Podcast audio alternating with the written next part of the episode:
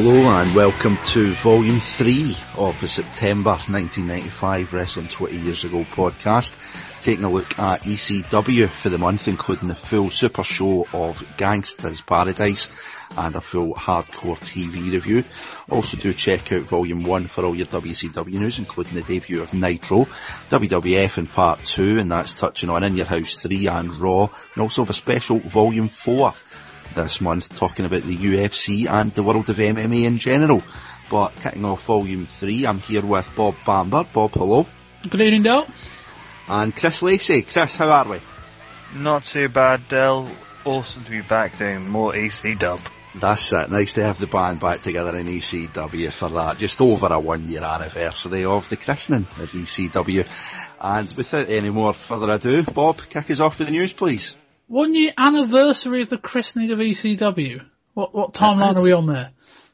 Well, we're just after it. September 95 and it was August 94, Bob.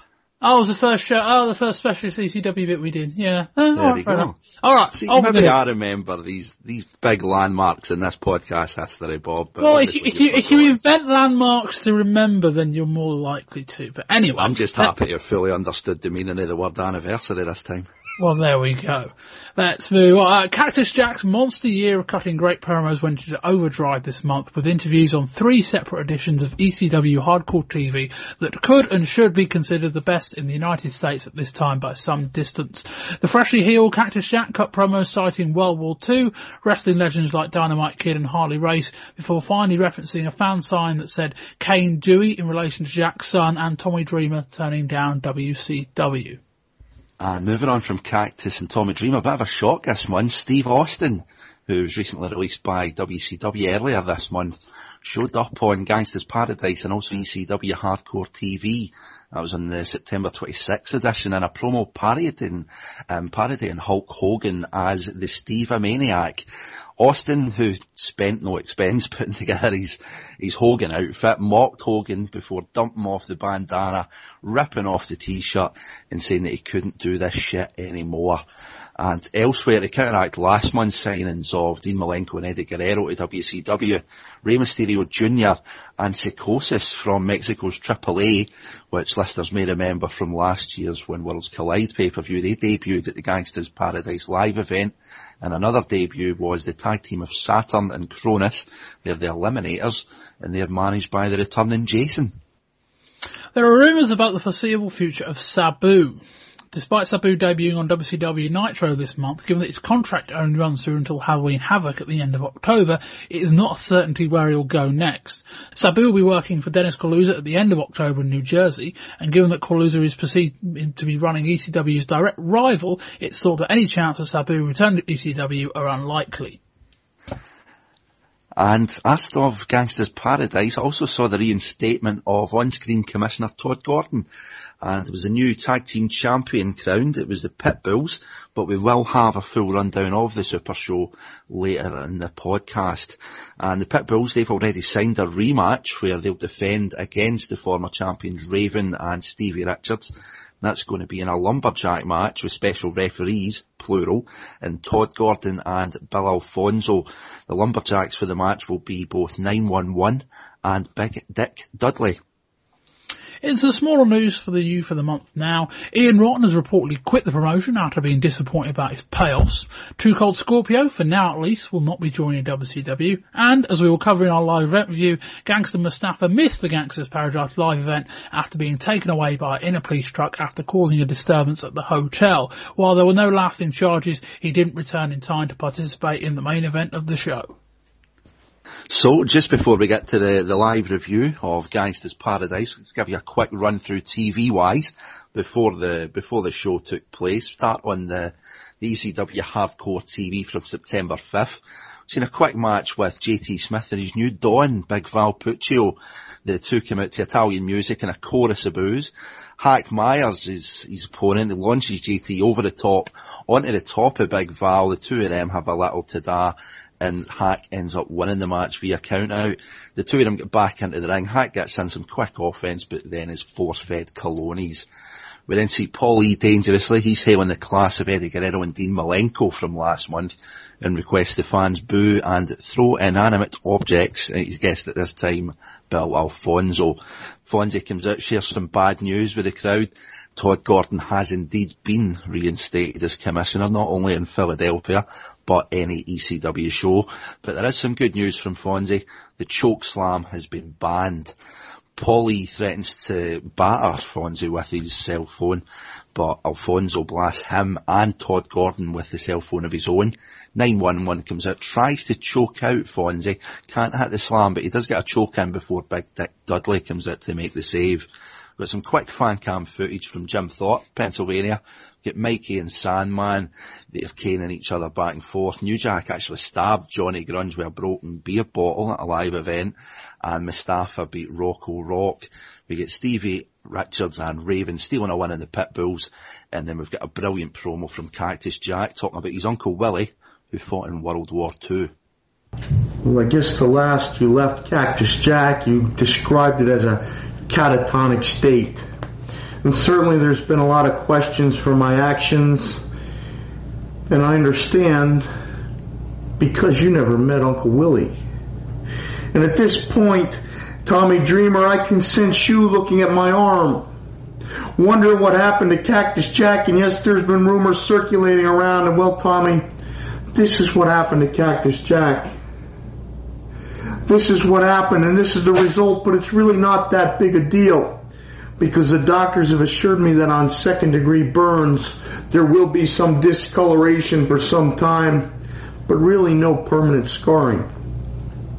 Which is more than I can say for my opponent, Terry Funk, who weaseled his way out in an ambulance, screaming and crying like a little baby with his third-degree burns. And the irony did not escape me, that the man who stepped into the ECW arena with a branding iron and sizzled his name on my chest is the one who walked away with the permanent scars. And that one match signified to me that I was, in Japan, the king of the death match, which I guess in ECW would make me the king of the hardcores.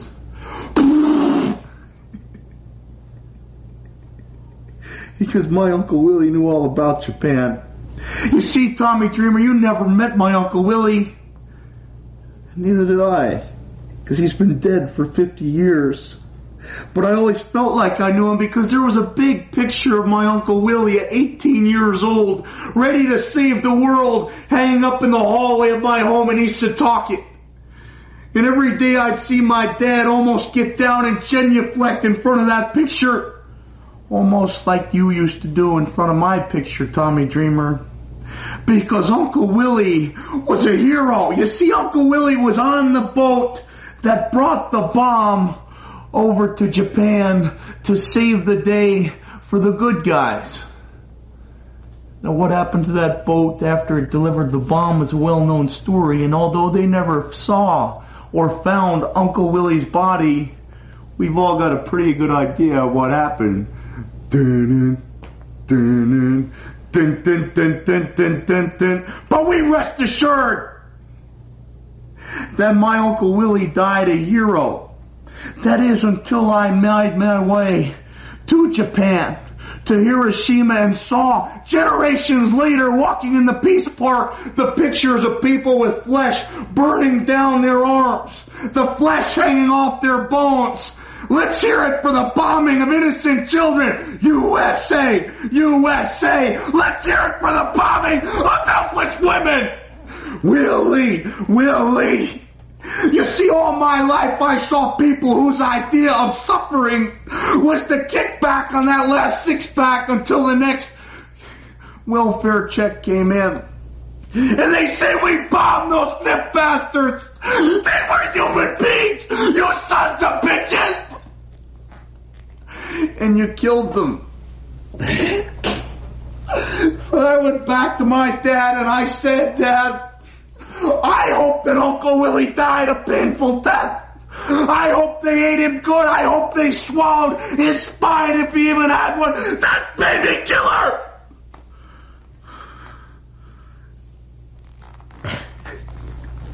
and for the first time since the infamous 1968 Parsonage Road spanking, my dad hit me. And he said, "Take a look at yourself, son. Take a look at the scars. Take a look at the burns. And take a look at the missing body parts and find out that the same thing that makes those Japanese wrestlers so tough is the same reason that we had to sacrifice 130,000 human lives. Because they keep going and going and going. And the only way to save millions of more lives was by a show of force." And I said, "Dad, by whose authority do you believe in the following words you just spoke?" And he said, "The government of the United States." The government of the United States. And I believed his words. And I looked at that dollar bill and saw that the father of our country was a slave-holding, wig-wearing, wooden-tooth-wearing bastard. And so it's very simple, Tommy Dreamer. If we can sacrifice 130,000 human lives in the goal of a higher purpose, then really the DDT of your head on the mat is pretty damn insignificant news. And if you can trust the government that mutilates babies, then I ought to get the benefit of the doubt. Because I and Raven have a higher purpose. And that thought brings me peace.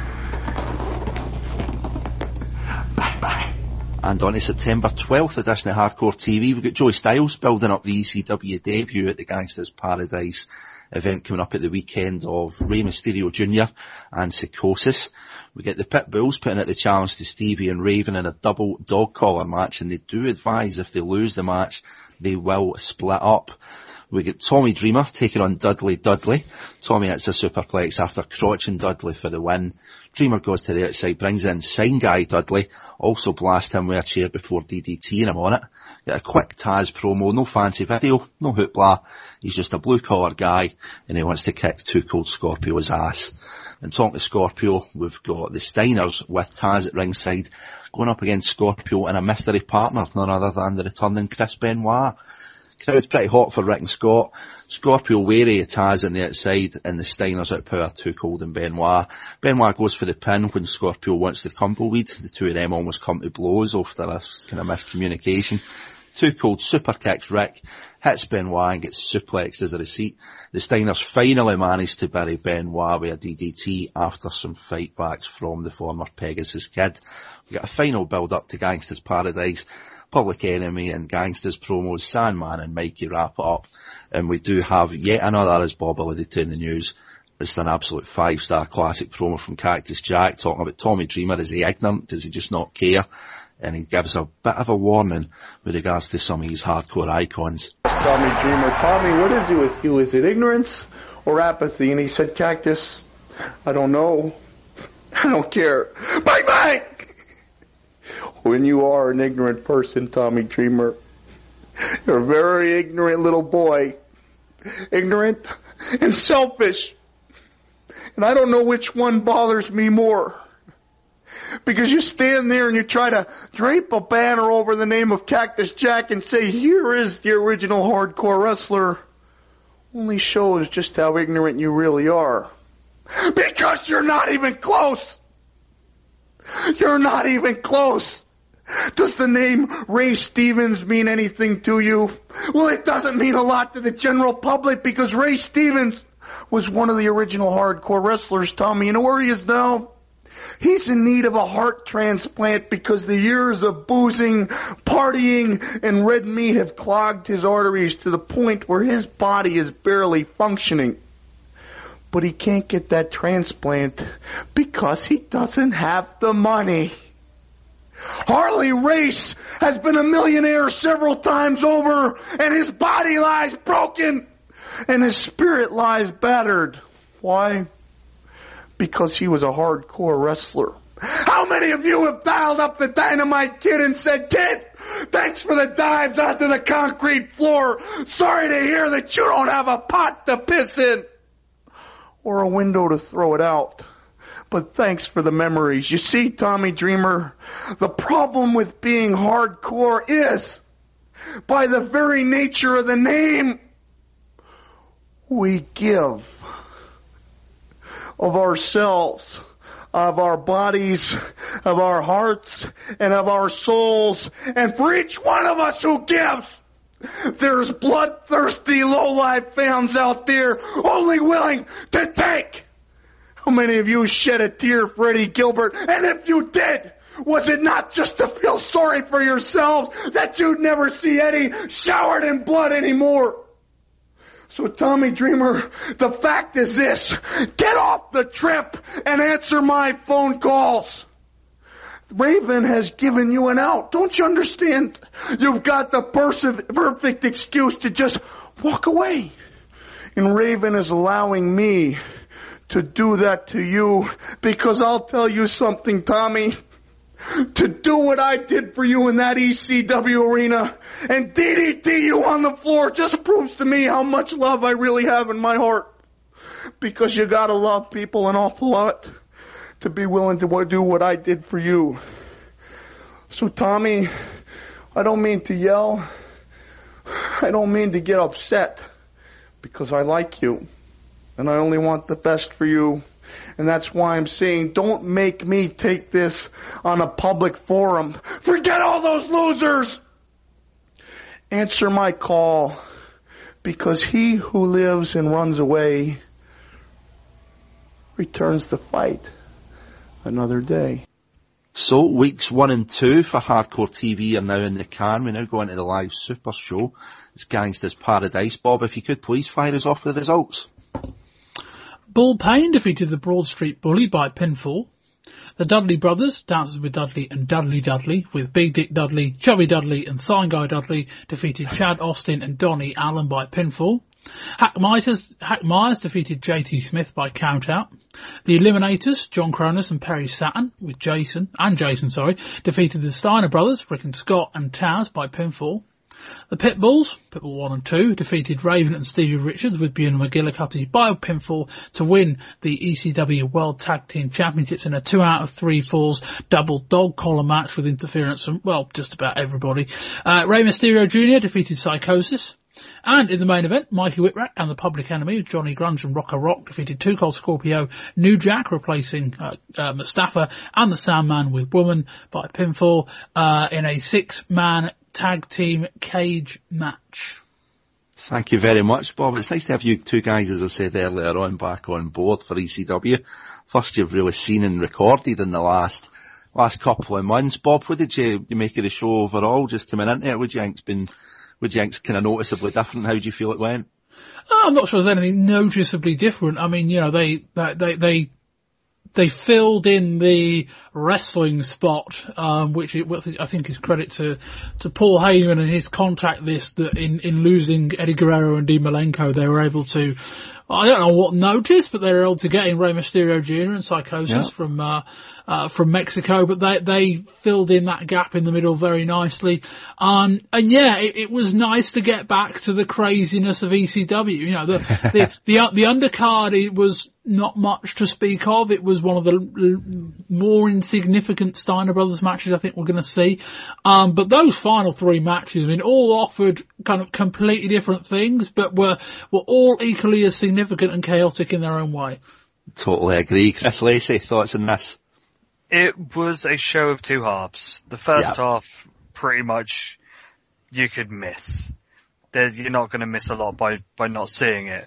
But that, as Bob was saying, those last 3 matches, you know, the Pitbulls and the Stevie and Raven, Rey and Psicosis, and the 6-man cage match at the main event, were ECW in its finest. You had good wrestling, you had crazy violence, and you had weaponry. Everything I don't think we could... from an ECW show. Exactly. I don't think we could sum up better, and I don't think there's going to be any spot prizes for kind of working out the ratio that we're going to do with this show and reviewing it from first half to second half. But nonetheless, we'll fire away. It's going to be the Broad Street Bully, Hitman Tony Stetson going up against Bill Payne.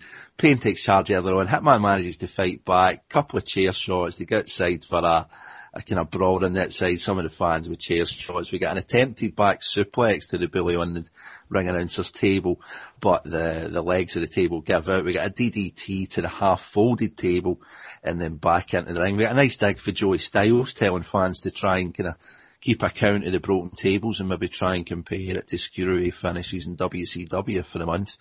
We then get Bill Payne, and Bill Payne goes back over to Tony Stetson. He's armed himself with a chair. The Bully gets sat down on the chair and Payne hits him with a running tackle into the guardrail.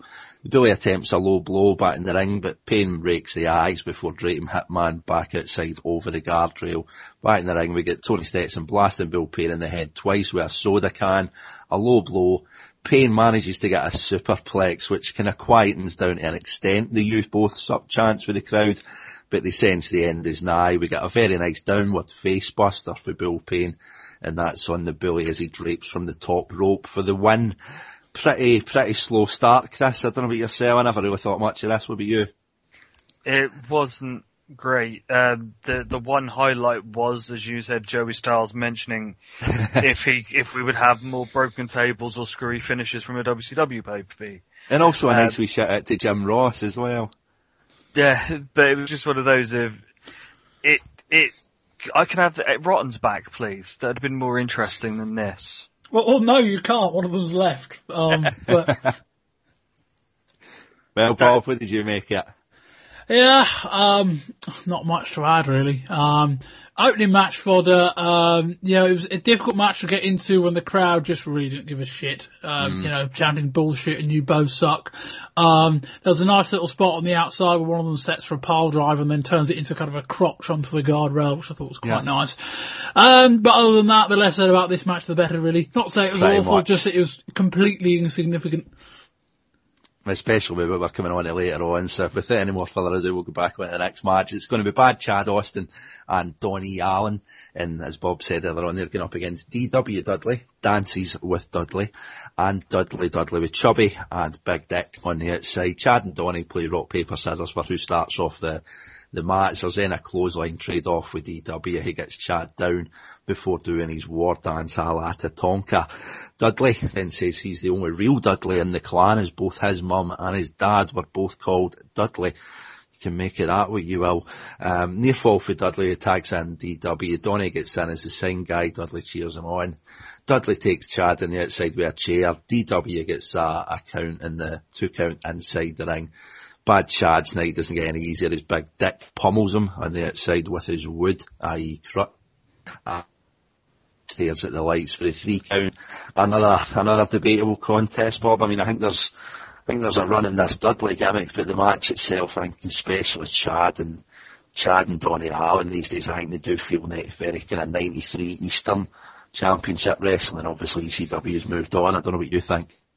Yeah, you've also got the other side where they just seem to, 5 Dudley members. It's a lot to take in, or they haven't really kind of developed any of those characters. Another match where I didn't have a lot written down for. It wasn't, it was a kind of quite a hard match to pay attention to. You've got kind of Chad Austin and Donnie Allen, two guys you don't particularly care much about. And then this new kind of group of guys who you don't really know a lot about. It combined to be a very, very forgettable match. Chris, the two of us thought it was pretty lackluster. What about yourself? It makes three. Match was pretty much nothing. But I am quite intrigued by the concept of the Dudleys. The patriarch of the family, Big Dick Dud or Big Daddy Dudley, going around putting it everywhere, and he's a lad, isn't he? That anyone can come into this group, put a pair of dungarees, glasses, and some tie dye on them, and they've got instant story for someone new coming in. Whether it's got long term legs can go for a while, who knows? But as a concept at this point, I quite like it. Yep, I totally agree. As I said in the review itself, I do think Chad and Chad and Donnie Allen are maybe getting a bit left behind in this kind of 95 Extreme Championship Wrestling, but as the two of you guys say, I think the Dudleys is definitely get intrigue, if nothing else, and God help us if we ever meet Big Daddy Dudley, whoever that poor soul may be. But moving on, we've got JT Smith going up against Hack Myers in the third match. Start really noticing at this point on the live tape that the cameras are really getting a bit smarter with some quick edits in the middle of the matches. Really helps play up the crowd involvement in this match, and from here on it just got that bit better for a show. We've got the usual shy and shit chants going on as usual. We've also got a bit of wrestling at the start with Hack locking in a headlock into a hammerlock. JT reverses, Hack gets a drop toe hold, and then JT gets a side headlock. The fans get on top of JT and his ongoing bad luck gimmick as he misses another over the top drive to the concrete, and then get a quick cut up to the bleachers. Smith setting up a pile driver, but Hack reverses into a back body drop down the stairs. Hack gets in some offense for some loud Shah chants. We've got another cut to JC. He's on the second turnbuckle, but when the fans get on top of him again, the former fan favourite takes a tumble to the outside of his own volition, collapsing through the table. We then get a very strange end to the match with ring announcer Bob Ortiz, who calls it out for a disqualification, but obviously with JT Smith just falling through that table, can't answer the ref 10 count, and Hack gets the win. Chris, best match so far, I'd say easily for me. We get the JT Smith gimmick's pretty good with the bad luck. The fans were into it, Hacks over as usual for it. It was pretty decent. You saying it was the best match so far is one thing. There was, but it still wasn't great. Well, true. I'm not a massive fan of the Shah and JT Smith. I think maybe it's I've not seen him for the last few months and watched it, that I don't care for him. You know, it's one of those matches where it's two guys that really have no sort of interest in, that haven't hooked me in the match. Bob? Yeah, you're right in saying it was the best match of the three, but that says very little. I kind of like what JT Smith's doing at the moment in terms of, you know, not hiding or not kind of shying away from those shit shouts. Although I think if you're him, I'm not really sure you've got a choice. There was a great moment in the match. I don't know whether it was deliberate or not, but he goes to stand on the second rope and then slips off. Right at the kind of the crescendo of the shit chance, and it looked really believable. And then there's the bit later on with the kind of the tumble from the top rope through the table. That looked a bit ugly and not in a good way. But yeah, you know, I mean, they're pairing these two guys off in the sense that they're both there, and I think these two are probably more valuable as opponents as they are as opponents for other people. But that's really where the praise ends. Pretty much. I mean, we don't really see a lot of the kind of enhancement matches these days. We've obviously got the ongoing story in WCW and with WWF with Barry Horowitz. Bob, you're kind of more in touch with that these days. Kind of getting the kind of enhancement talent when you get two of them in the ring and up against each other. It's maybe not as good as you would expect, but we've got time now for the first half main event of the evening. It's going to be the Steiner brothers, Rick and Scott. They're teaming up with Taz, and they're going up against Jason and the Eliminators. We get Too Cold Scorpio coming at it to start, tag teaming with the Eliminators, but Jason very confident when the Eliminators have got the advantage that they won't need Too Cold, but Taz gets into the match afterwards, not to be outdone. Scorpio cheap shots him in the back of the neck as the bell rings, and as the quick skirmish gets over, the Steiners take out the Eliminators. We get Cronus power slamming Rick, a lovely standing 270-seated senton onto Rick Steiner, but Rick gets back up. Steiner lines both Saturn and Cronus. Scott tags in. Taz lariats Jason on the outside, but pulls his neck a little bit and kind of looks a bit uncomfortable during the rest of the match. Gets back up onto the apron, noticeably struggling. There's a belly-to-belly in the ring from Scott to Saturn. There's then a top rope belly-to-belly by Rick to Saturn, but Jason breaks up the fall at two. Taz gets in, beats on Jason, leaving the world's sexiest man's face almost imperfect, but a fly kick to the back of the neck lays out Taz, and Scorpio comes in, kicks Taz, rolls Jason over him, and Jason, shockingly enough, gets the pinfall on Taz, and the Steiners and the Eliminators brawl on the outside. Bob, what do you make of this one? For a long match, I didn't take that many notes. I thought the action was good. The Steiners are significant enough where you can put them in this kind of match and they can kind of cover from the fact that, the Eliminators are involved. I thought there was a lovely kind of somersault leg drop from Cronus in the middle, which is very nice. As for the ending, in terms of, I like what they were doing, I've never been a massive fan of the whole, let's pick on a wrestler that's injured, because I've always thought, well, if the wrestler's got an injury problem, he shouldn't be in the match. And so I've never been a massive believer in, trying to end the match like that, and given that it the idea perhaps wasn't terrible, but the execution in terms of the kick itself wasn't great. That probably weakened it a little bit, but not too bad, but probably a bit too long.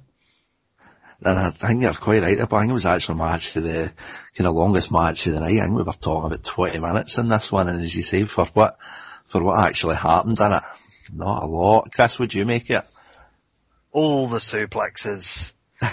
It's one of those, my little sort of pleasure is watching the Steiners throw people around.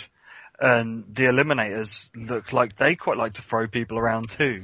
I think they might have met their match with them too, yeah. And then chuck Taz into it. 5 loads of suplexes. I really enjoyed this. The finish was a bit shitty, but as a match and seeing people getting lobbed about, I'm up for that.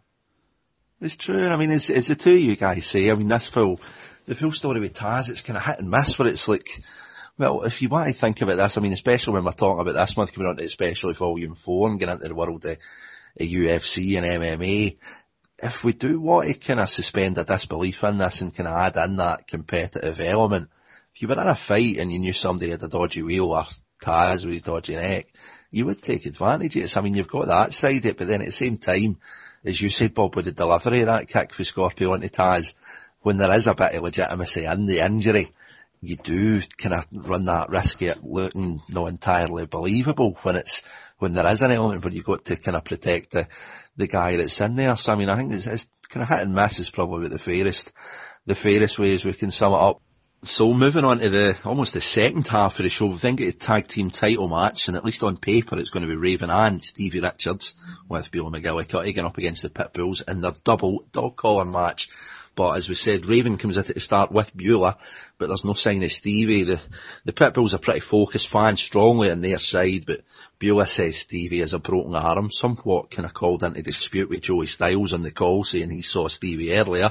But they do manage to convince referee Jim Molyneux to make it 2 out of 3 falls, just in case Raven takes an early pinfall, with only having himself defending the belts. Raven then gets pretty much chained to Pitbull 2 with the dog collar, but Pitbull 1 runs to the back on the lookout for Stevie. Raven almost gets hung over the top rope with the dog collar, but 2 goes outside, beats him down, brings him back into the ring, but out comes Pitbull 1. He's got Stevie Richards, who's got the collar on already, and already has blood all over his face, thanks to Pitbull. Back in the ring, Raven pile drives Pitbull 2 through the table for the first fall, and it's 1-0 to the champions. Pin 2, they get a double DDT from Raven and Steve Richards to the Pitbull 1. Stevie hits one of his super kicks for a near fall. 2 brings in another table and then sets up a super bomb for Stevie, which he manages to deliver. Stevie through the table, and we're tied at 1-1. Stevie bleeding all over the place, but does manage to nail Pitbull 2 with a chair in the crowd. Pitbull 2 and Raven battle into the ring as a third table comes into play. Raven drags Pitbull 2 into Jim Molyneux, and with the referee bump, the Dudleys from the ring, as Bob said earlier on in the results, we then kind of pretty much ensue into bedlam with Dudley and Dances with Dudley coming out to the kind of work over the Pitbulls. They then set up 1 and 2 respectively in the corners, and both Stevie and Raven nail super bombs to both Pitbulls 1 and 2, but the Pitbulls channel their inner Road Warriors, bounce back up and nail both Dudleys and the champions with double DDTs, or DDTs. Dudley takes a super bomb. Dances with Dudley takes a super bomb, and the Bulls regain command. Raven gets pinned for a 2 3/4 when Jim Molyneux gets back up. We get a loud Pitbull chant One manages Stevie, but kind of struggles on the outside with Raven. Stevie goes up to the top, gets crotched. We then get a suplex through the table, but an unchained Raven breaks the count. He's managed to take the chain off, and he gets Pitbull 2 in the outside, set up on not one, but two tables. Raven splashes him through the first, elbows at the second, and Pitbull 2 is just out of commission at this point. We get the medics coming out with a stretcher for Pitbull 2. Francine, Stevie's ex-girlfriend, then runs out, gets into a cat fight with Beulah, but Raven then DDTs her. We then get white meat babyface Tommy Dreamer coming in. He chains himself to Raven and looks to be a pitbull for the night. There's a low blow and a DDT, and Tommy then gets his long-awaited pin on Raven, and Bob Ortiz announces the Pitbulls as the new tag team champions. But post-match, we get Bill Alfonso coming out. He takes the mic. He tells Tommy to stop dreaming.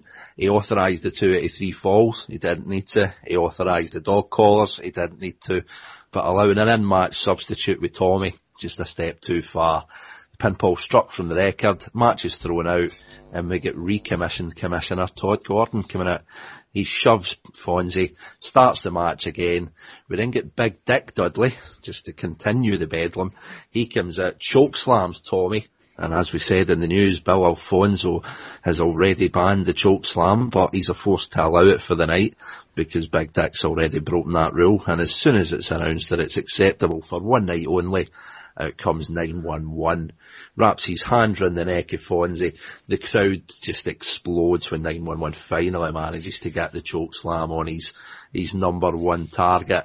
Tommy Dreamer, Pitbull 1 and 911 stand tall as the crowd chants ECW, but the fans seem to forget the match had restarted. Out comes a groggy Pitbull 2, gets back out, gets up to the turnbuckle, nails both Raven and Stevie Richards in a super duper bomb, and we now officially have new tag team champions, the Hounds of Hell, the Pitbulls. Bob, what do you make of this?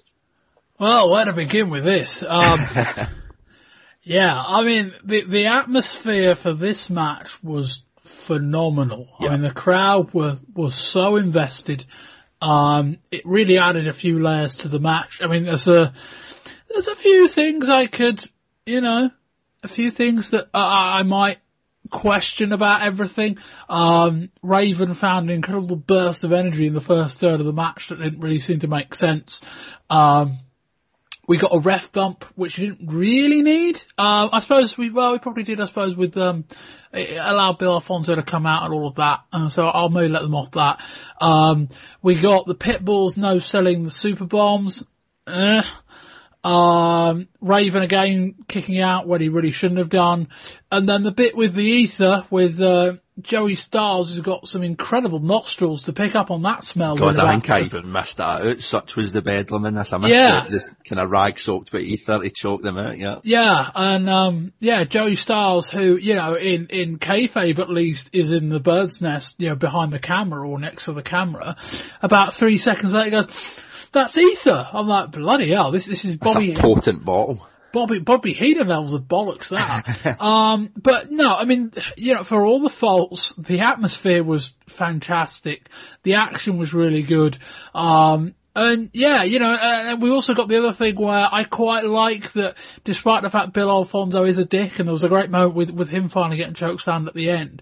The one thing they've done really well with Alfonso is that you really hate him, but at the end of the day, he ultimately, he's always got a point, hasn't he? Yeah. I mean, Tommy Dreamer wasn't in the match. It was an unpopular decision, but Bill Alfonso, while he's correct, will still have leverage. And I thought it was excellent, all told. Yep. Chris, do you agree? It's the best 2 out of 3 falls match that I've seen since AAA last year. Yep. Which, that was the best 2 out of 3 falls match I've ever seen. Where this was great. You had Raven making the mistake of going to 2 out of 3 falls by getting the first fall really quickly. You had, obviously, the second fall going fairly quickly too, and evening it up. The fact they went after Stevie and went and found him, and he came out in a bloody mess, was amazing. There was no selling like the Road Warriors in their prime in the 80s. It had everything, and then you had the clusterfuck in the middle, which just worked so well. The fact that there was absolute chaos. You had the Dudleys out there, you had 911, Tommy, Fonzie. Everything worked around this story of this match. The most chaotic scene I think I've seen since the Rumble 94, where Yokozuna has about a dozen guys helping you beat Undertaker. It's that level, as you say, bedlam's probably the best word. Well, I mean, I don't think you can really sum it up better than you, Bob, when you're mentioning that ether-soaked rag that I had forgot about the match. There was so much. I mean, you had cat fights in the middle of it, ref bumps, stretcher jobs. It should have been as Chris says, it should have been a cluster.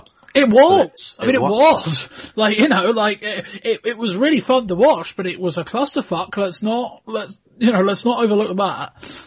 But I mean, bells and whistles and smoke and mirrors and Dudleys and cat fights and ether, and it was brilliant. It's not something you could get away with every month or even every year, but it just worked brilliant. And as I say, this is us kind of starting the second half of the show, and as Bob was saying.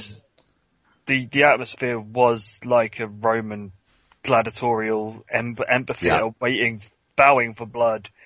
And I mean, the crowd knew that it was going to sort of only get better from this point out as well. Well, that's that. And I mean, kind of going on for this, how can you follow that? Well, it's ECW. They know what they're doing with booking a card, at least in the second half, if I'll be told. We then get the debuts, much hyped on Hardcore TV the week before. It's Rey Mysterio Jr., and he's going up against Psicosis, and kind of a bit unsettled, maybe kind of last year, as we heard last month for Dean Malenko, a lot of these debutants coming in, maybe not knowing what to expect with Philadelphia and ECW, when you hear the jungle drums, especially for a tape trading community or a torture and observer readers. They don't quite know what to expect when they're coming in here, but very, very warm reception for the both of these guys at the start. We get quite a slow pace to start for Psicosis, as he's really kind of making that size and power advantage count, but Mysterio Jr. picks up the pace, amazing counters with a hammerlock into a snapmare. Styles then apologises for his lack of speed and calling the spots. I think it's only fair I do the same, because that was kind of 100-mile-an-hour stuff at times. Psicosis takes stock on the outside, playing up to the Rudo aspect of his character, or a Mexican heel. He gets back into the ring, tries to drive Rey into the turnbuckle, succeeds, then drills knees into the back, and the little man's down. And a beautiful Styles calls it a frisbee slam for Psicosis. I'll give him it, because I don't know what I would call it. But he laps up the heel heat for the crowd. Mysterio Jr. then hits, and it was actually perfect Hurricanrana, and a near fall for a pin attempt. It's a hard chop for Psicosis. Mysterio gives it back, kick to the apron by Psicosis, but Rey monkey flips him to the concrete from the apron. Back in the ring, Mysterio misses a corner splash, then gets a spine buster for Psicosis before going up top, and Psicosis hits a seated senton for a 2. There's a power bomb for another. The Rudo then bumps his gums at John Finnegan's count speed. Psicosis goes for a suicide dive to the outside, but Mysterio blocks it with a chair. Then got a spinning moonsault from Psicosis. A nice dig for Joey Styles, telling fans if they can help him out a little bit, call up the Hardcore Hotline and tell him the name of some of these moves. But Vince McMahon and Eric Bischoff maybe not bother, is what a manoeuvre won't cover it. So Psicosis jumps the guardrail, tries to get away from Mysterio. Mysterio fakes a suicide dive, does a lovely bit of acrobatics through the middle ring ropes, and then hits a springboard plancha from the top rope over the outside, over the guardrail, and lands perfectly on Psicosis. The fans just explode at this point. We get back into the ring. They're a top rope Frankensteiner from Rey. He gets the pin.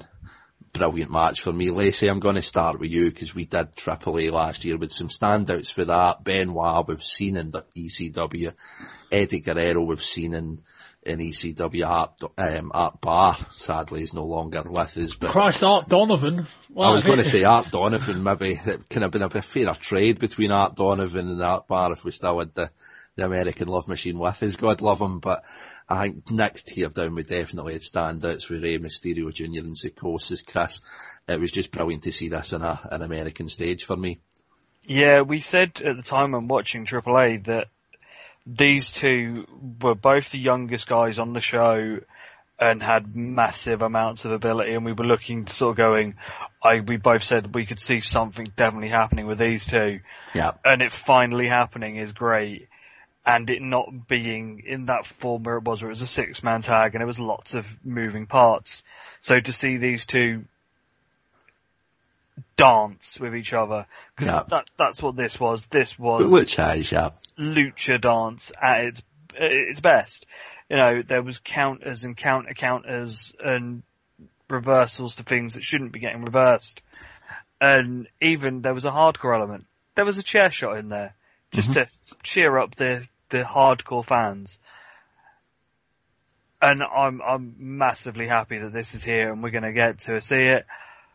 Whether that'll work with some of the other guys in there, if they have to go, you know, I can't see Rey and Sandman working well. But if they're going to bring other luchadors in as well... I'd be keen to see them try. It would be different.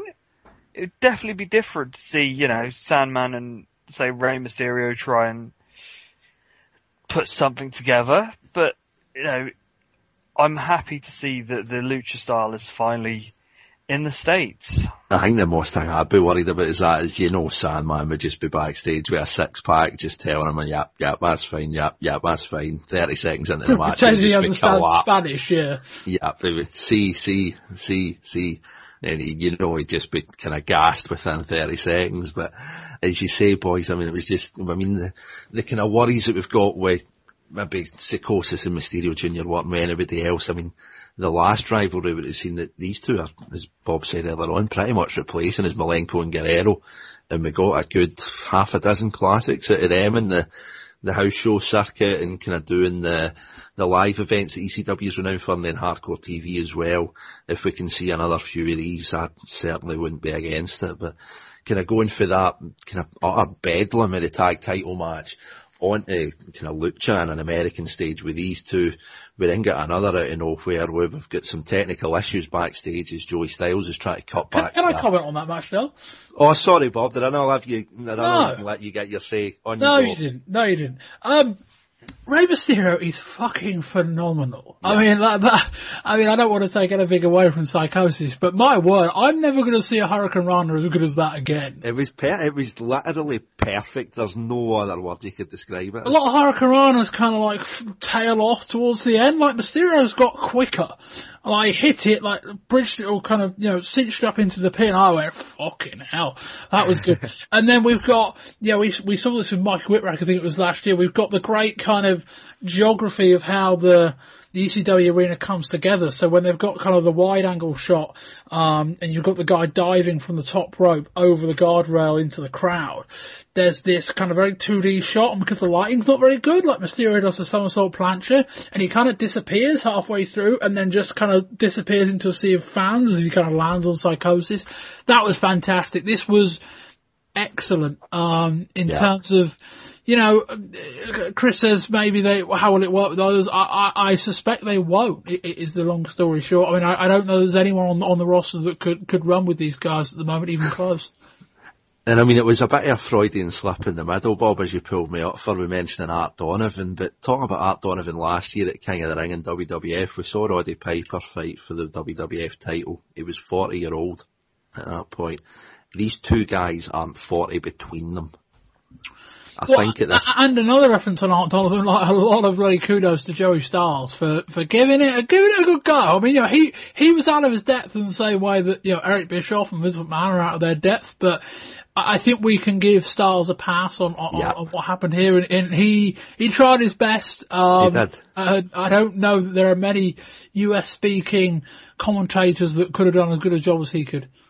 Exactly, and I mean, it all just came together brilliantly, and as I say, it's something that if we're going to be seeing in the next few weeks and months, I'm more than happy to do it. And dare I say, I think the last time we kind of had this kind of almost talent nouse for ECW, Bob, you might be able to refresh my memory, but I think it was Terry Funk that pulled it a couple of months ago, and out of nowhere we get Rick Steiner coming in for his debut.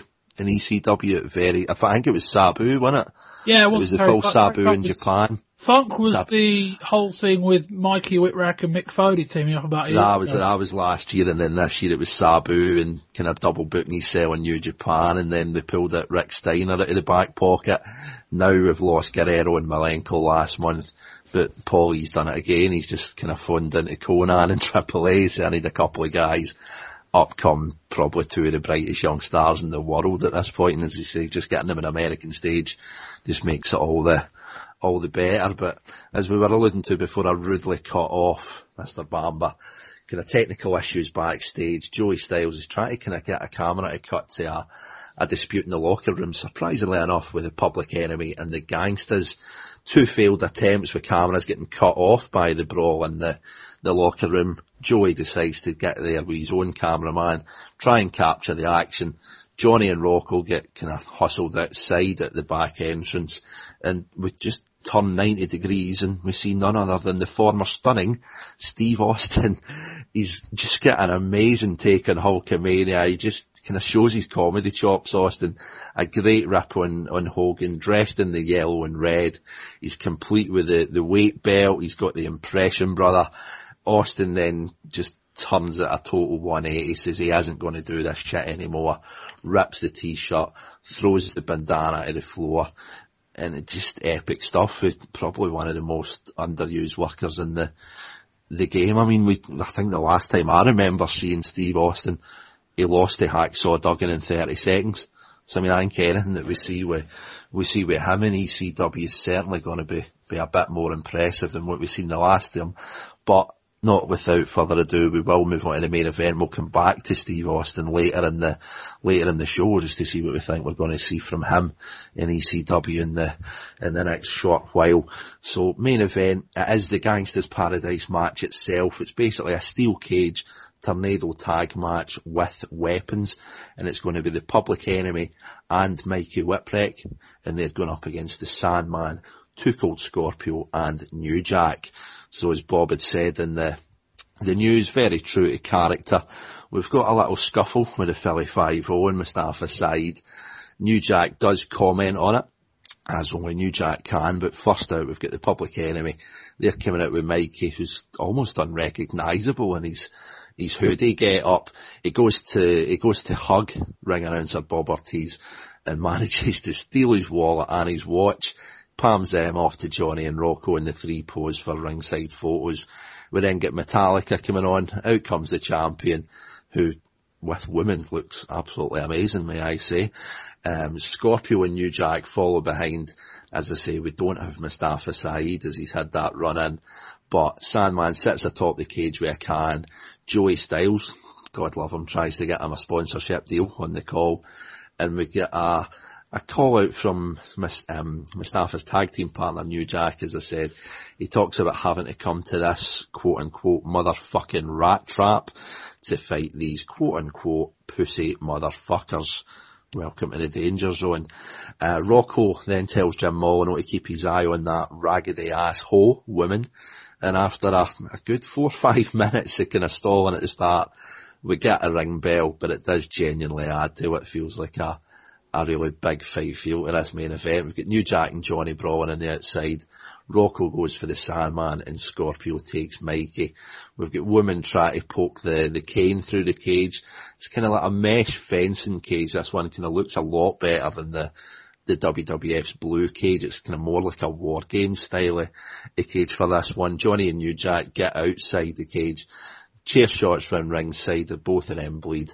Mikey and Sandman then quite worryingly get to the top of the cage, start fighting, and Mikey gets the biggest shots in. Sandman then hanging upside down for the top of the cage into the inside of the ring.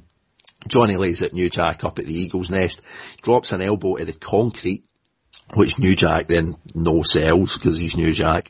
Back suplexes Johnny onto the same concrete, and then goes up to the Eagle's Nest and repays the elbow. New Jack then misses a headbutt from the Eagle's Nest to the concrete. God, I suggest New Jack. And back in the ring, we get Rocco bringing in a table and gets a 2 count on Too Cold. Scorpio then rakes the face of Rocco Rock on the cage. Sandman gets a 1 count on Mikey. Johnny then raps back outside the ring, and the crowd up at the, almost just at the curtain, and then wraps an electrical wire round New Jack's throat.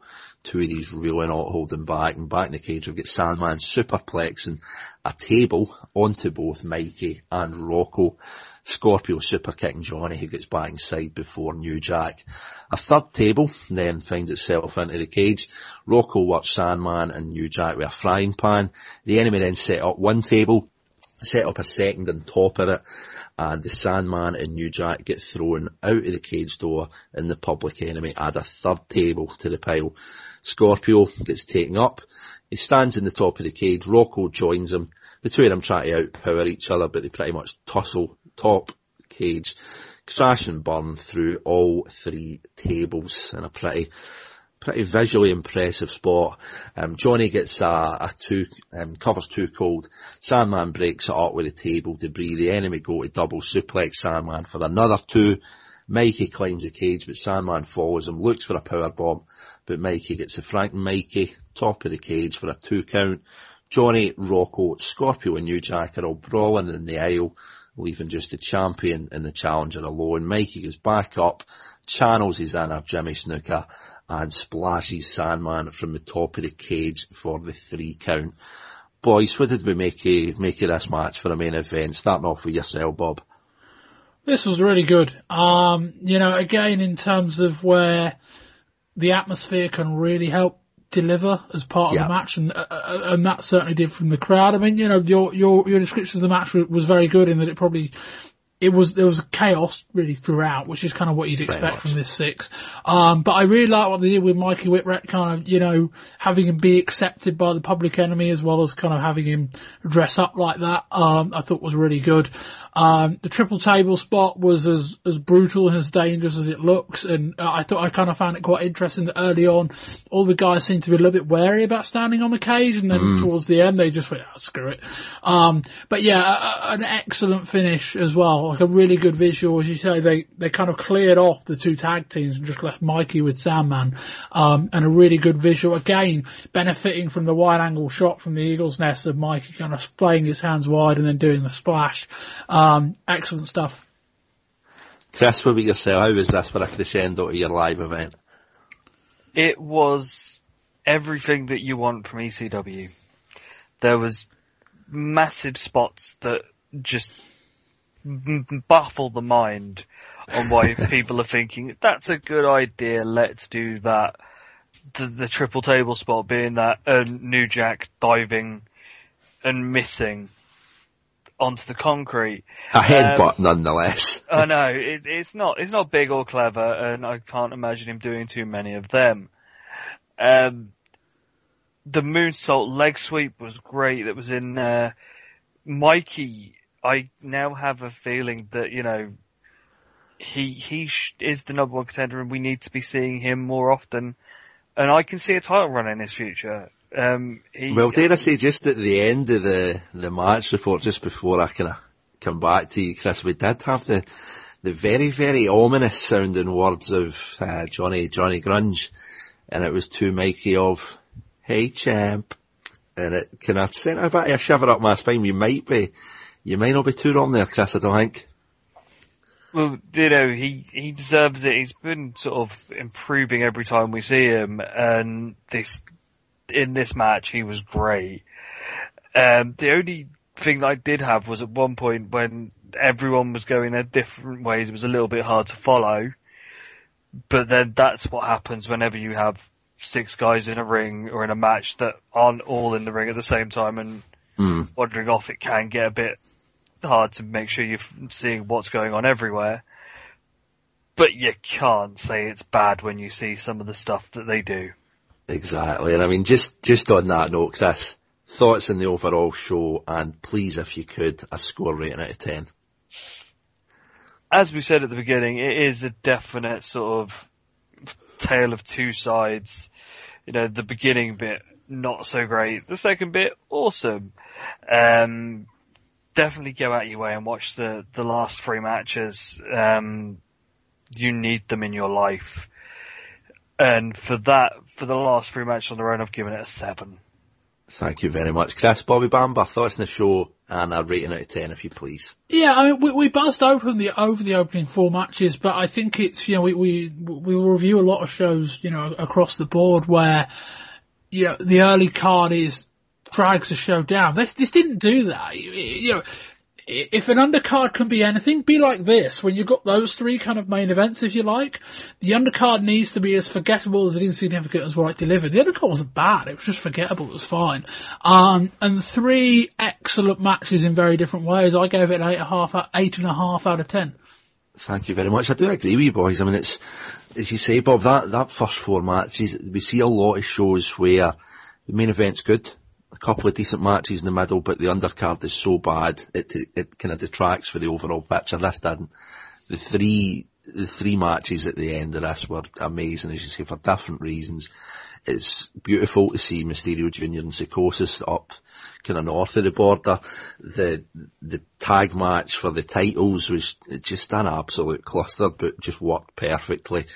And that main event was brilliant as well, and I think we certainly couldn't be giving it under a 7. I would probably go with 7.5 myself, but as Chris says, if you do get the opportunity to pick up a tape on this, definitely check out those last three matches. Tag titles, lucha match in the middle, sandwiched between the main event and that Gangsta's Paradise. So overall I would go with 7.5 out of 10. So last couple of wrap-ups for Hardcore TV for the month. Start off with Cactus Jack and arguably his best promo of the month. He's talking to Tommy Dreamer, telling him about the sacrifice of bearing the cross for the ECW fans, as they're just simply not worth it. He recalls his match with Terry Funk at the start of the year where he gets sliced and diced, but the pain in that match was very, very quickly taken away when he saw a sign in the crowd that stated Kane Dewey, Foley's 3-year-old little boy. And Joey Styles talks about Big Dick Dudley's knee after an apparent truck crash. Big Dick now has 10 pins, 37 staples and 100 stitches. We then get Tommy Dreamer's kind of first words in response to Cactus. Very somber Dreamer sitting backstage where he kind of tells Cactus about he's just lying to the fans. It was Hardcore that gave him the life that he has. Hardcore, it's more about chairs and weapons and blood. It's about giving your all. An ECW chants from the fans and a thank you. Tommy himself, Rocco Rock, Taz, Johnny Grunge, Mikey, they might not be on Megabucks, but they should be. And Cactus, he might not be able to change your mind, but Tommy will die trying if he has to. We've got a quick vignette placing the pieces of the Cactus Tommy Raven jigsaw together for the last few months. We then get a bit of a closer look at DW Dudley, Dances with Dudley, talking in his native tongue. Finish off September 19th with a full replay of the double dog collar match at Gangsta's Paradise that we've just reviewed, where the Pitbulls won the tag belts. And without further ado, Cactus Jack. More than anyone else in that ECW dressing room, Tommy Dreamer, maybe more than anybody else in the wrestling industry, you are willing to pay the price, to sweat, to bleed, to suffer. You're willing to bear that cross. And I say, Tommy, don't do it! Because you see, in order to sacrifice and bear that cross for them, it means I've got to suffer too. And I'm telling you from the voice of experience that they're not worth it, Tommy. They're not worth it! You see, you've got the choice, not me! I made my bed of nails and now I've got no other choice but to be powerbombed on it. But you see, Tommy, the world is smiling at you. The wrestling business is smiling at you, and don't you frown back on it. I'm going to take you back to a very deciding point in my life. A time when I believed in something. A time when I thought that my face and my name meant a difference. Do you remember the night, Tommy Dreamer? Because it's embedded in my skull. It's embedded in my heart. And it's embedded in every nightmare that I will ever have again. As Terry Funk took a bottle and began slicing and dicing Cactus Jack. The pain was so much, Tommy, that I'll be honest with you, I wanted to say, I quit, Terry Funk, I give. I waved the flag and I'm a coward. Please don't cut me anymore. When I saw my saving grace, you see, Tommy, I looked out into that audience, my adoring crowd, and I saw two simple words that changed my life. Kane Dewey. Somebody had taken the time and the effort and the thought to make a sign that said Kane Dewey. And I saw other people around as every moment in my life stopped and focused in on that sign. And the pain that shot through my body became a distant memory, replaced by the pain that will be embedded in my skull till my dying day. Kane Dewey. Kane Dewey. Dewey Foley is a 3-year-old boy. You sick sons of bitches! You ripped out my heart! You took everything I believed in and you flushed it down the damn toilet! You flushed my heart! You flushed my soul! And now it sickens me to sit back and see other people making the same mistake! You see, Tommy Dreamer, I gotta listen to my little boy! Every day of my life, say, Daddy, I miss Atlanta, and I say, it's too bad, son, because your dad traded in the Victorian house for a sweatbox in Long Island. Your dad traded in $100,000 contract, guaranteed money, insurance, respect,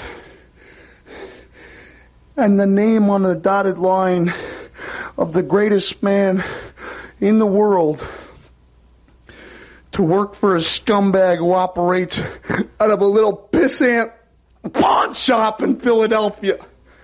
You don't expect me to be bitter.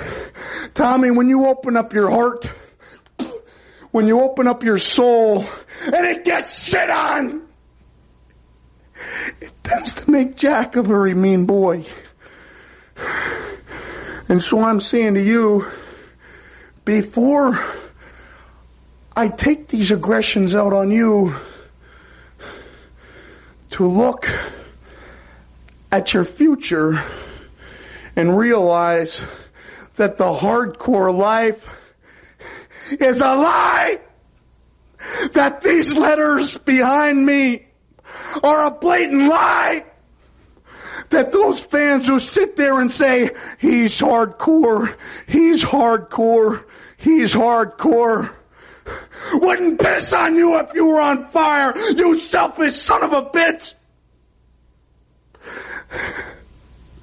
But I want you to understand, Tommy, and though he's hurt you time and time again deep in his heart, Raven wants you to understand that the hatred I have in here is not for you. No, far removed. You see, Tommy, I'm not doing this because I hate you. I love you, man.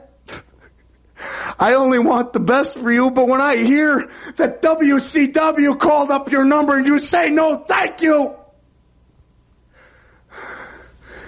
well, it makes my blood run cold. As cold as that night in the ECW arena. And so I have got a moral obligation. You see, Tommy, I'm on the path of righteousness.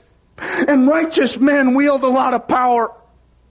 So if I've got to drag you by your face to that telephone call and dial collect and say, hello, Eric, it's me, Cactus, and though I know I've burnt my bridge, and I'll never be taken back with open arms, I've got a wrestler here who will gladly trade in his ECW shirt for a pair of green suspenders.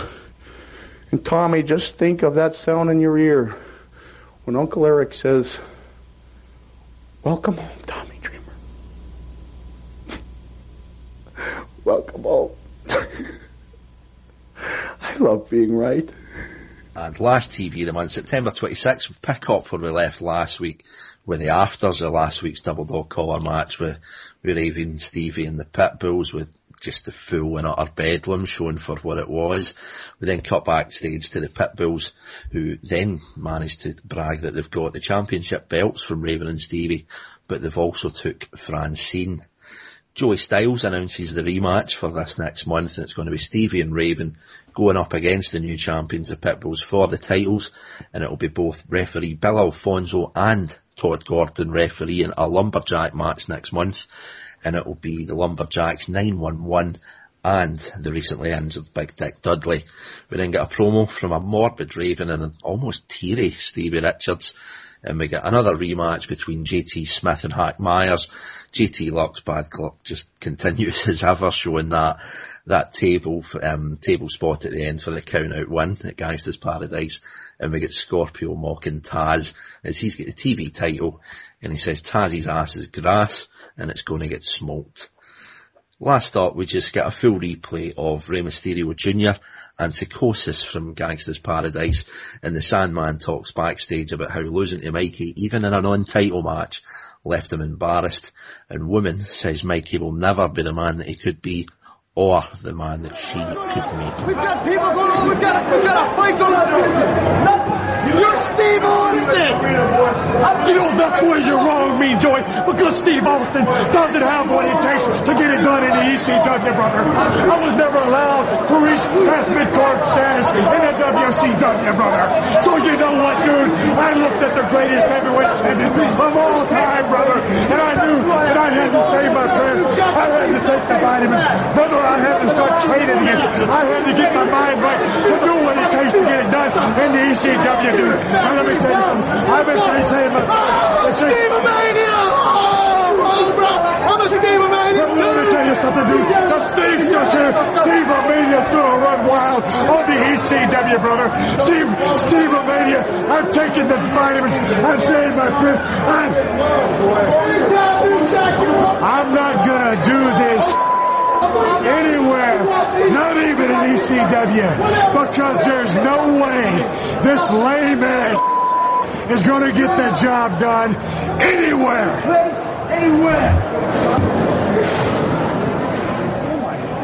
Now, gentlemen, we've had some incredibly impressive wrestling this month, whether it's lucha, whether it's hardcore, whether it's title matches, Gangsta's Paradise, but one of the standouts has got to be this Steve Austin story. We just heard Austin there, his take on Hulkamania or Stevie Mania. It just totally took me for left field, Bob. I know you're an avid Torch and Observer reader. Did you have any idea about this coming? And what do you make of Austin and ECW? Where do you see them taking them?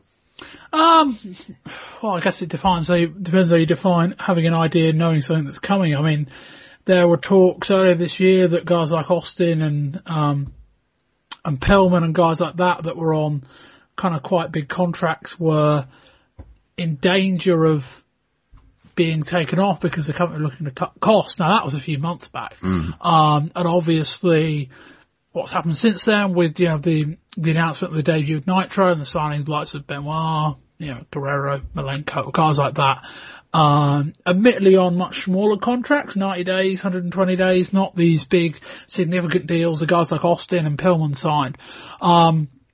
But you know, in terms of what happened, I think I don't want to say it makes a lot of sense, but it was clear that Austin was on quite a big paycheck and they didn't see him in that realm. And so that's kind of, you know, how contracts come to an end.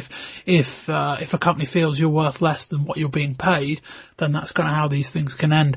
Austin turned up pretty sharpish. I mean, apparently he was released on the 15th of September, and this show was the next day, I think. 16th, yeah. And so we're not, I presume you knew it was coming. You know, a release can proceed, you know, a week or two's notice, you know, that kind of thing. In terms of what it was, I thought it was interesting. I wouldn't say I was blown away by it in the sense that, I don't know. I know where Austin's coming from, and it's the kind of audience that we were receptive to, the kind of anti-Hogan thing. But from what I know of him, I don't know that parodying Hogan is the kind of best angle for him. That being said, what he did was pretty good. You know, as much as the kind of the yellow vest with Steve-a-mania written on it in black marker looked quite amateurish, when he turned around and walks off, he had the full yellow belt and red trouser. Yeah, the Steve-a-mania weight belt, yeah. And that looked certainly a lot more impressive. I actually thought the best moment of the entire segment was Austin's rattling through and the camera just pans out and Johnny Grunge walks up and goes, "It's Steve-a-mania! It's Steve Austin!" Yeah. Like that, I thought that was probably the best part of it. But yeah, no, I like how they debuted him. Austin, I presume, has got a lot of control over what he's going to be doing with them. So, you know, I don't know whether I'd have been doing the Hogan impression first up, but I guess it fits the story he's probably going to try and tell, which is of the hard worker who was held back by Hulk Hogan in WCW, which is completely true. So I guess if this is a lead on to something more important, then fair enough. Very, very well said, Chris. I mean, I know looking back at Austin and WCW, I mean, he's never really had, dare I say, that kind of big push, for want of a better term. I mean, we've kind of seen him early 90s, he was sitting with a mid-card title. We've seen him mid-90s, he was sitting with a mid-card title. There was never really any kind of big development with him. I mean, he showed flashes of this kind of almost comedy style he's got. I mean, I think the one that I kind of remember most was his run against Dragon, when he was going up against Steamboat for the, I think it was the US title at the time before he lost it to Duggan. And it was like, kind of, you'd see him in the match where Ricky Steamboat's kind of almost out cold and he's waving Steamboat's hand to the camera and kind of talking to the audience at home. I mean, I think he's got that side to him, but where do you see Steve Austin going with that? Kind of getting rid of the shackles of the stunning gimmick and the kind of valleys and the shimmery kind of gowns coming out to the ring. Where do you see Austin? Do you think it is this comedy side, or do you think there is going to be something more long term with us? The thing with Austin was, in WCW for a long time now, he's been bouncing all over the place with lots of little mini sort of changes here and there. Mm. You know, he went from, obviously, with Heyman back when he was in the Dangerous Alliance. You had him with Pillman in the tag team as Hollywood Blondes. You know, he's been put with random people here and there. At one point he was with Colonel Parker. You know, he's he was with Harley Race quite recently as well. Briefly, sorry. He's never been doing one thing for a set period. So we've never had a true representation of what he is and what he can be. I'm thinking here in ECW, with no restrictions on what he wants to do, because obviously, as we've seen with everyone else, you bring yourself to the party and, you know, you're allowed to flourish and do as you see fit with your character, and the best bits of that person and what comes out. Pushing Steve either as, if he wants to do comedy, he can do that. If he wants to be deadpan and super serious, I can see him doing that just as well. I don't know how much there is on this injury that I heard. That was one of the reasons that they let him go. He's got 4 weeks, I think. When, at the time the report came out, they said 6. So he had on 2 for between then and when we're recording now. I think it's another month and a bit. On what they're going to do with him for that and how much in ring he's going to be. You know, seeing him in his stuff with the Dragon, I wouldn't want to see him coming in swinging chairs and being the hardcore guy, but he could quite easily be the wrestling in ECW. Hmm.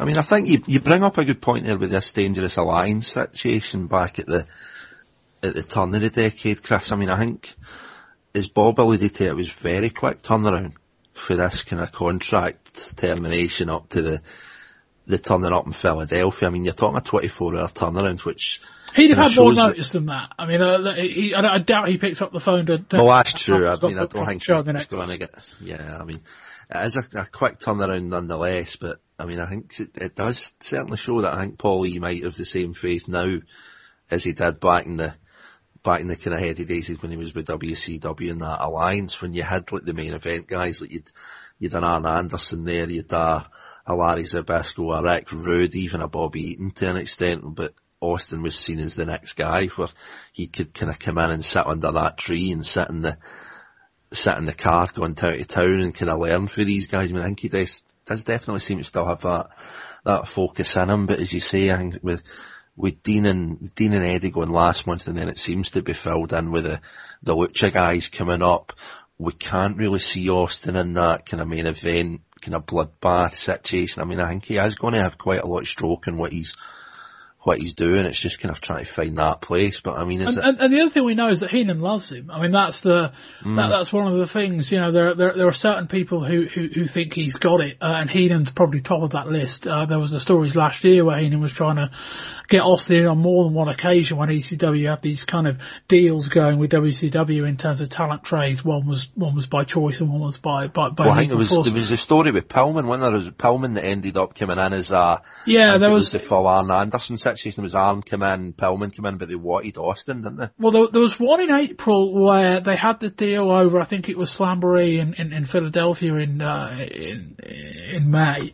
WCW contacted ECW and said, we want to advertise on your TV program in the local area. And so they said, fine, send us some talent. Now, Heyman wanted, I think, Austin and Pillman in that instance. And they ended up getting, I think it was Bobby Eaton and Arn Anderson. Fast forward the clock 6 months, and coming back to what we referenced earlier, the When Worlds Collide show. When Worlds Collide is a name that ECW used in the past. I'm still not quite sure how that legally got that far anyway, but by the by, as part of the settlement, Heyman said, we'll have Austin and we'll have Sensuous Sister Sherry, whatever they were calling her at that point. And basically Austin quote unquote got injured. Now, I think he did get injured, but there was a lot of suspicion in ECW parts in terms of how legitimate that injury was. Austin didn't end up coming in and Pillman did. But long story short is that one, as Chris referenced, Heyman is a big fan of Austin. He worked with him as part of the Dangerous Alliance and all of that. And now he's actually got the chance to use him. I suspect they will get the title on him as soon as they can, I would think. Obviously Austin's got injury issues, but if he can wrestle the Sandman, you know, he doesn't have to be fully fit depending on what his injury is. You know, he could wrestle a weapons match if he wanted to. But I would think that depending on how long Austin's here, whether he goes to the WWF or whether he goes to Japan, both are very possible. I would think they'll try and get the title on him as quickly as they can and maybe bridge it off him either back to Sandman or to Mikey Whipwreck. Well, dare I say, Bob, just kind of summing up on the Austin situation for where it might go in the next couple of months. You mentioned there about the WCW talent trade-off and Sherry Martell's involvement in that. Sherry Martell came in and worked with Shane Douglas. Shane Douglas is obviously now Dean Douglas and he's in New York. Is it beyond the realms of possibility they may see Austin as a new Shane Douglas and maybe getting him on top of the card? He's got the kind of mechanical. I'd be surprised if they've got the same number of dates on Austin as they had on Douglas. I mean, Douglas worked and lived in the area. That was why he was always available for this show. Well, very true. Austin, I think, still lives in Texas, I would think, depending on where he is now, depending on where he trains. But yeah, I don't know is the answer in short. I guess if Heyman's willing to pay him, I guess he's going to come in. But Austin, I would think, once he's fit, might have aspirations of Japan, if nothing else. Just because, you know, He's used to earning a fair chunk of money in WCW. $200,000 a year is not something to be sniffing at. And if he's earning, say, $1,000 a shot with ECW, that's a lot less when you're working 2 or 3 nights a month. So yeah, the idea is sound, but I think in execution, I'm not sure it will stand up. And moving on from Steve Austin, Bob, I spoke about it last month with Tom Martin and Keir Mitchell. I mean, Cactus Jack. It's just, I literally don't have words to describe this. I mean, his storytelling. I mean, I think the biggest thing for me this month was, last month we spoke about WCW and Kevin Sullivan and the full Dungeon of Doom situation where he said, oh, it's your own fault for not suspending your disbelief. Cactus doesn't need you to do that. Cactus does it automatically because you just buy in emotionally to this man. I mean, we've heard 3 of the promos this month. There was doubts to start with over this heel turn. What do you make of Cactus Jack for the month of September, really? But just as a year for this guy and the stories that he's been telling, whether physically in Japan or ECW, but most importantly, just these promos that he's been cutting this month. What's your thoughts on this man? He was a great promo as a face, and he's about a 5 times better promo as a heel. I've been blown away by those promos. I mean, I think my favourite one of the three was probably the first one, where he was talking about, you know, the Japanese connection, his right. Uncle Willie and all of that. But they were all excellent, and it's just like, holy shit, this guy can talk. You know, in terms of, there's nobody close right now. I mean, Flair can rattle off a good promo when he's given the opportunity. Flair could get in this ballpark. It was a question I was going to ask about comparisons, but dare I say it'd be a very short list. But Shane Douglas wasn't cutting these level of promos last year, as good as they were. And nobody else is close. Like, Flair's the only guy who I think is capable, if he had the motive and the program to do it in. And Cactus Jack's just reeling these off. You know, there's no interviewer, there's no audience, it's just him stood or sat down in the case of the first promo, in his pajamas. There's just him, stood in front of an ECW board, just talking, and it's phenomenal. I mean, people who got this far on the show will have heard them all, so I don't really say much more.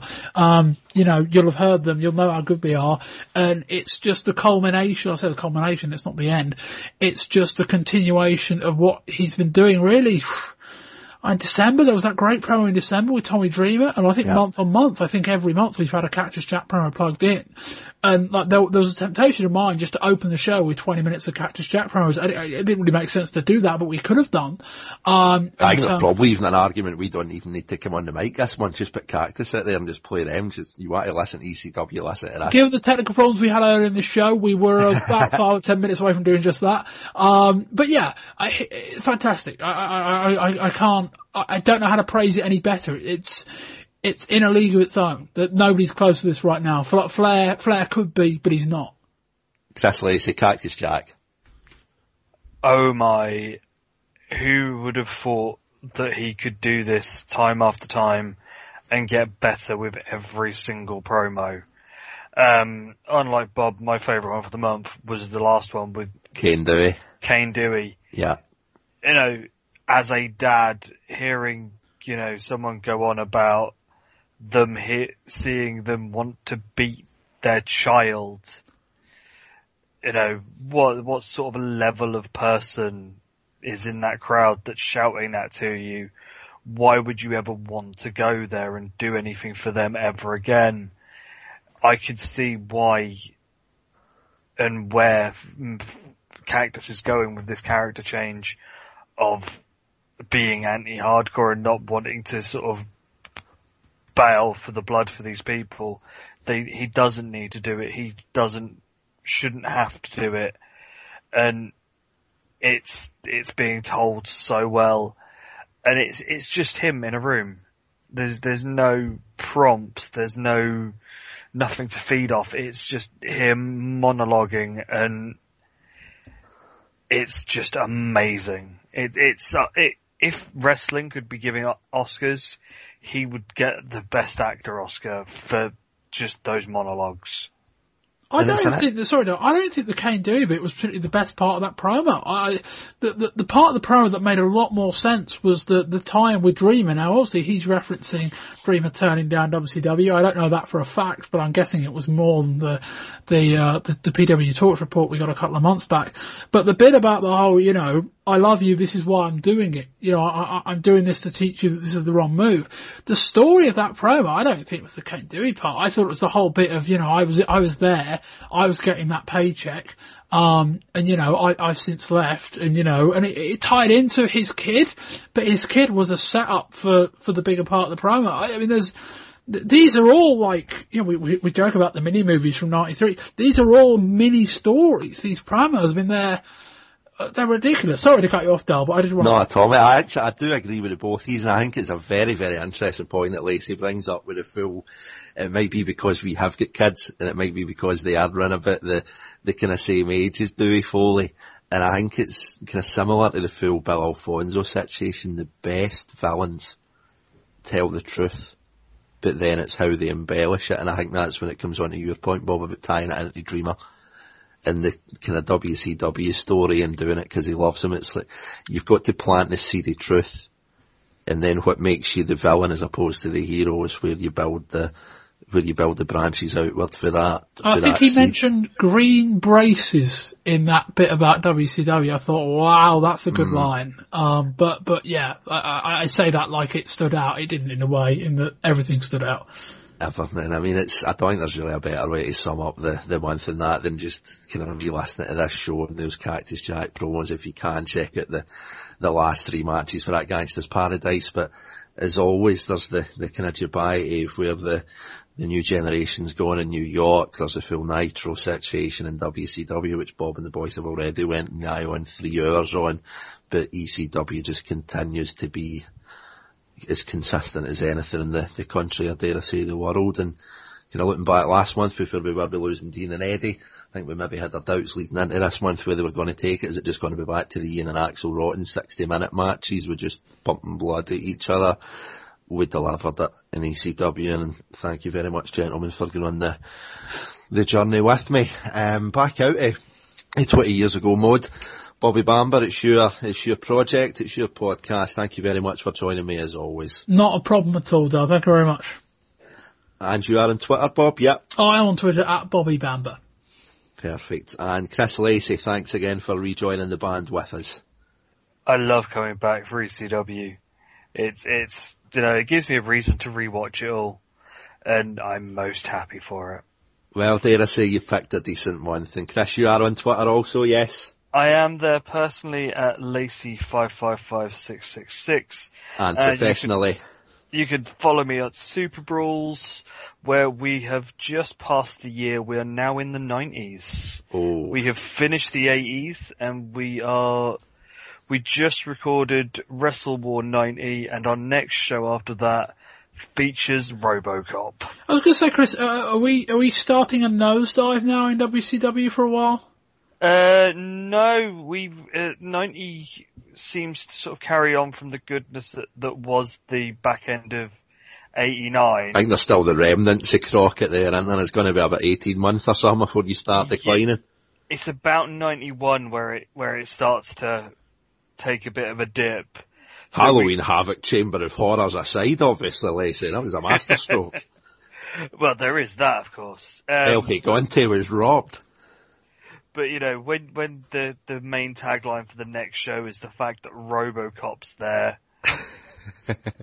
You know, I've got the Yeti next month. I'm giddy with excitement. We've got Halloween Havoc coming up. I think you'll find that's the Yeti, Bob. The Yeti, yeah, you're right. But yeah, like, I'm looking forward to following kind of Super Brawls from when it really starts to decline, because we kind of catch it. I mean, don't get me wrong, there's a lot of shit in WCW since we started this product, but we kind of catch it as it's starting to come out.